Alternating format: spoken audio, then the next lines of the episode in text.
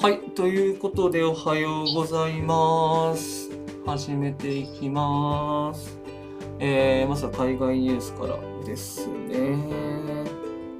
えっ、ー、と、ロシアの件なんですけれども、まあ、ナワリヌイ氏が逮捕、逮捕っていうか、まあ、交流されたのがきっかけで、えーまあ、ロシアでは結構不満が爆発してるっていう感じだそうです。なんかあの記事内にも記事内にもっていうか書いたんですけどこう高齢者はなんか諦めなのかちょっと静観してるみたいな感じで若者層を中心になんかその怒りが共有されていってるっていうような話らしく、うんまあ、これもどうなるのかなっていう感じですね。まあ、高齢者層はねあのソ連の崩壊とかを経験してると思うのでまたかみたいな感じで思ってるのかもしれないですけど、まあ、ただちょっとあのロシア政府のこう動向とか見てるとなんか動きとしてあんまり良くないこととかもいろいろあるなっていうのは思ったりしてるので、まあ、今回のこの相手方の支持者支持者じゃないわ相手方候補の暗殺未遂とかもそうですしまあなんかこれまでもいくつかあったのでまあ多少はこう民主的ななんかそのちょっと独裁色残ってるんですけど民主的な方向に進んでいってくれたらいいのかなっていうのは思っています。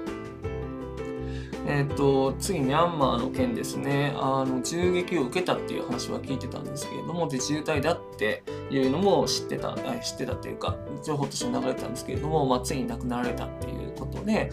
まあ、国際社会はこれであの圧力をかけやすくはなったでしょうし、まあ、やっていくんだろうなっていう気はするのと、まあ、多分この人がその運動の象徴みたいな感じになるんだろうなってしまうんだろうなっていう気はしますよね。まあそこが悲しいというか辛いなっていうのは思っているところです。で原発訴訟の話ですね国の責任にて原原曲逆転勝訴対策とれば事故至らずっていうことで、まあ、これも実はその津波発生の前から国会内でこの対策というかこの規制の基準でいいのっていうのはなんか聞かれてたっぽくってそこの議事録ちゃんと読んだことないんですけれども、まあ、そこの質疑の一部みたいなのを聞いたことがあってであ、まあ、すでに指摘がされてたんだなっていうことがあったのと、まあ、裁判所が科学的見地に基づいて、えーまあ、見た結果対策というか、まあ、予想するのは可能だっただろう。だから対策をしておくべきだったっていうような形。で判決が出ました。逆転勝訴って書いてるのでそうですね。高裁地裁では多分認められなかったのが、まあ、高裁で認められたっていう話になるんだと思うんですけれども、まあ、国としてはうん上訴するだろうなとは思っています。でえっ、ー、とこの立民のゼロコロナ案についてはちょっとさらっと飛ばしてで2つ目の難民保護法の提出ですね。で日本はもうずっと難民の認定率が低いっていうのは言われ続けててでそれやのにのえっ、ー、と人口減ってるの国難とかその海外の実習生を受け入れようとか海外の人材を受け入れようとかっていう話で、まあ、技能実習生の流れとかが来ててなんかどうもその市民権を与えるのは尺だから嫌やけどけど人材は欲しいみたいな感じが透けて見えてずっと嫌だったんですよね。で難民への扱い難民の扱いえっ、ー、と入国管理局かな。でのいろいろ事件が起きてて、まあ、そこでこう取り押さえられた中で、うん、亡くなられたり亡くなられたりあったかな？とかあとはこう骨折怪我されたりとかもうほんと人権を無視したような扱いがされたりとかっていうのがあるのでそういうところにメスが入れば光が当たればいいなっていうのは光が当たるは違うのかメスが入ればいいなっていうのは個人的には思っているところです。なのでこれはちょっと注目していきたいなと思っています。で赤木ファイルについてですね、提出が夫の意思に沿うっていうことで国への命令を求めるっていう話なんですけれども、まあ、あのこの記事に関してはこういうハードルがあるよっていうことを説明してくれるような記事だったんですけれども、まあ、その赤木さんが、赤木俊夫さんが、ま、近畿財務局に勤めた時に自分がどういう不正をさせられたかでそれはどういう手順でやったのかっていうのを克明に記した赤木ファイルっていうのがあるっていう言われててで近在の部長さんとかやったかな確か上司の方もあのその妻さんに葬儀の後かなんかに会いに来た時にその赤木ファイルはあるんだっていうようなことを言ってたっていうのが確か週刊誌に載ったりしてたので、まあ、これあるんだったらまあ多分あるんでしょうけど開示してほしいなぜひ開示してもらってでなぜそういうことになったのかどういうふうにやったのかっていうのはあのぜひうん皆さんに知らしめてほしいなというのは思っていますが、えーとまあ、裁判所判断になるのでこれも注目していきたいなと思います。で明石市長の歴史の汚点罰則適用しない改正感染症法を強く批判っていうことなんですけれども、まあ、日本は過去に、えー、感染症での歴史の汚点を作ってるわけで、まあ、そこに鑑みてというかそこを反省してやっていくべきなのにまた同じ鉄を踏むのかっていうような危惧ですよね。でまあ罰則はこの市長さんは適用しないっていう話なんですけれどもあの首長判断 首長首長ですね判断になるっぽいのでやっぱりこういう市長選挙一つ一つすごい大事だなっていうことを感じさせられるニュースだなと思っています。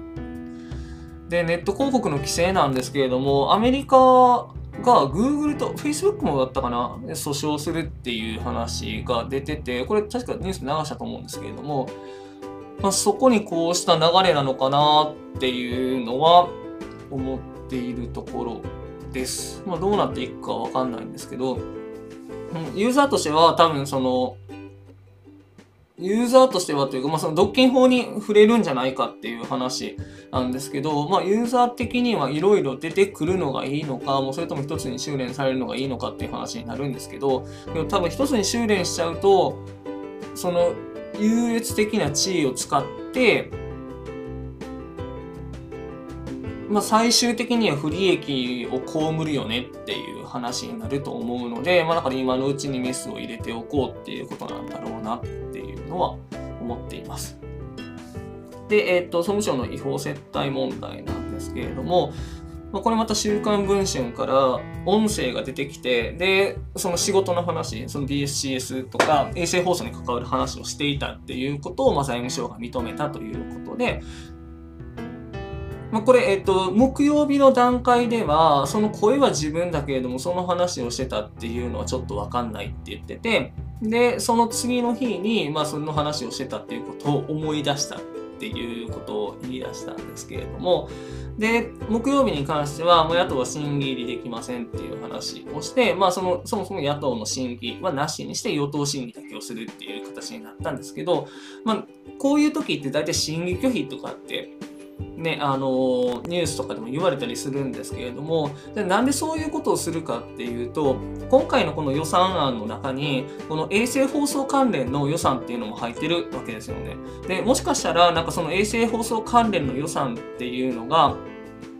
その公務員が接待されたことによってでちょっといびつな形で入ってるのではないかっていう疑義が生じてるわけですよね。でその状態で質疑できるのっていうことになるんですそこちゃんと明らかにして、これは違法なのか違法ではないのかっていうのをきちんと明らかにしてください。わかんないんだったら調査して出してくださいっていうのは当然の話で、だって、その国会議員さんたちは、国民からなんかそういうのを精査するのを付託されてその場にいるわけなので、で、その付託がある限り、そういう違法なものに手を貸すっていうのはできないよねっていう話なんですよね。当然ですよね。まあ、だから、そうやってちょっと審議できる状態にないから、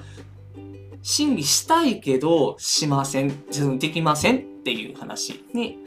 なるんですよね。まあ、それが審議拒否っていうことになるんですけれども、まあ、なんかその言葉だけが踊ってっていうかその流れていってしまって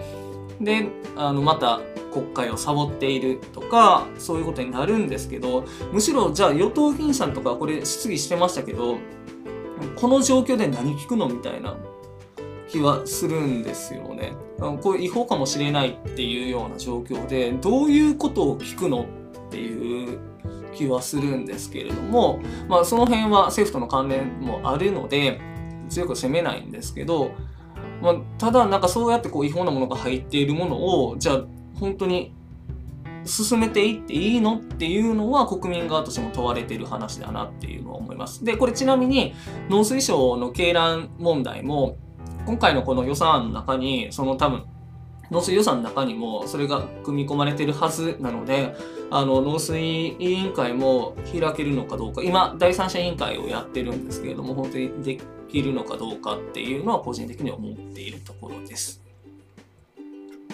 で、えっ、と、橋本聖子さんが、え、組織委の委員長に選任されたんですけれども、まあ、これちょっと私も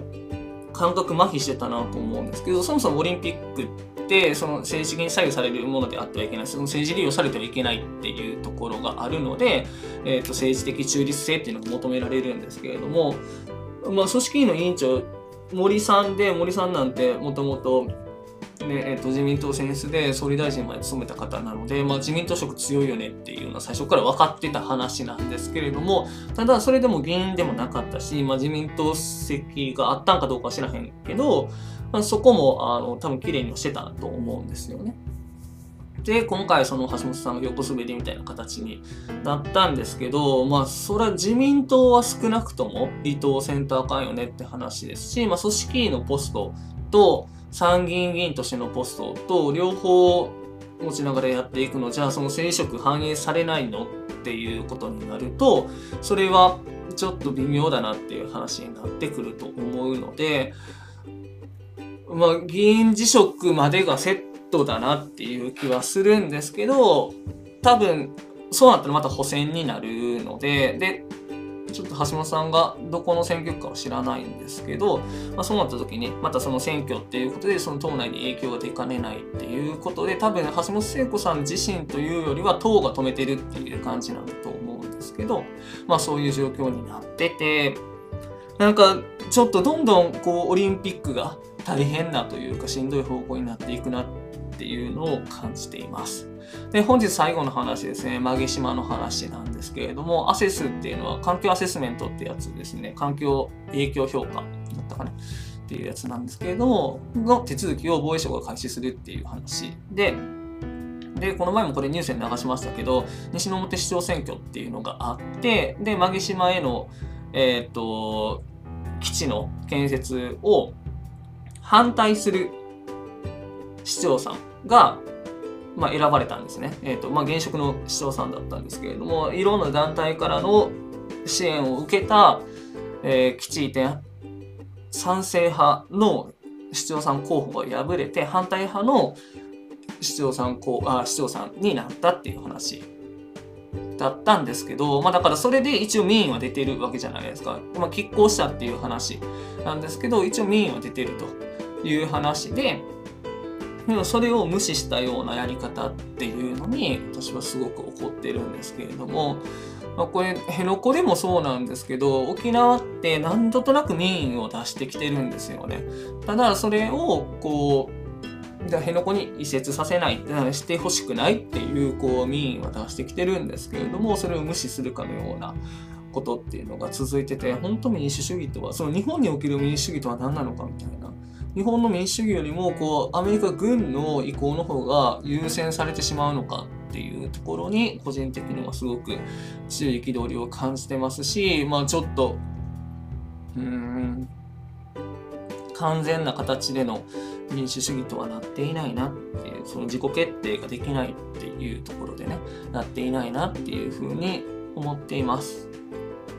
はい、これはちょっと私は怒っていますということで、えっ、ー、と、本日のニュースお届けしました。ちょっと今日は長くなってしまったので15分ぐらいになったんですけれども、